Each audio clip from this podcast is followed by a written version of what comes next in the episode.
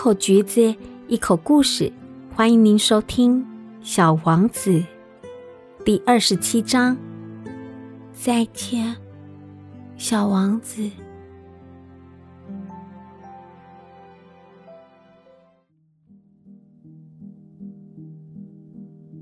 到现在六年过去了，我还从未讲过这个故事。那时。同伴们因为看见我平安归来，都很高兴，而我却很悲伤。我告诉他们，这是因为疲劳的缘故。现在我稍微得到了些安慰，虽然说还没有真正完全平静下来，可是我知道小王子已经回到他的星球上，因为在那天黎明。我没有发现他的身体，毕竟他的身体并没有那么重，而且我喜欢在夜里倾听那些星星，就好像是五亿个叮叮当当的小铃铛。不过这会儿却发生了一件不得了的事，我给小王子画的绵羊嘴套忘了加上皮带。哦。这嘴套永远也没办法牢固的套在绵羊上，于是我忍不住担心，他的星球会发生什么事呢？小羊该不会把花吃掉了吧？有时候我又想，嗯，应该不会的。小王子每天夜里都会用玻璃罩罩住他的花，而且他会把绵羊看管的很好。想到这里。我就非常高兴。这时，所有的星星都在温柔的轻声笑着。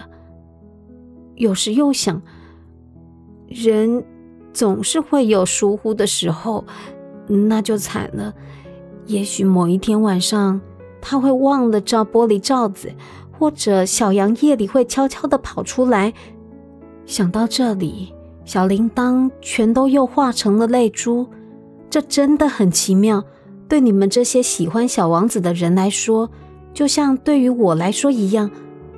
无论在什么地方，如果有一只绵羊，尽管我们没有真的见过它，它吃了一朵玫瑰花，或是没有吃掉一朵玫瑰花，那么宇宙的面貌就全然不同。你们望着天空想一想，羊究竟是吃了还是没有吃掉花？那么你们就会发现一切都变了样，而大人们永远不会明白这个问题是如此的重要。对我来说，我画的这张有着一颗星星的沙漠图，是世界上最美也最悲伤的景色。虽然上一张跟这一张的景色都一样，然而我再画上一遍。是为了让你们的印象更深刻。这里就是小王子在地球上出现，然后又消失的地方。有一天，你们若去非洲沙漠旅行，请认清楚这个景色，免得错过了。你们若有机会经过那里，我恳求你们不要走得太匆忙，在这颗星星下守候片刻。倘若这时候，有个小孩走到你们的面前，他在笑，他有一头金色的头发，他老是不回答别人的问题，你们就猜得到他是谁了。那时，麻烦你们做做好事，安慰我，赶快写封信告诉我，小王子，他回来了。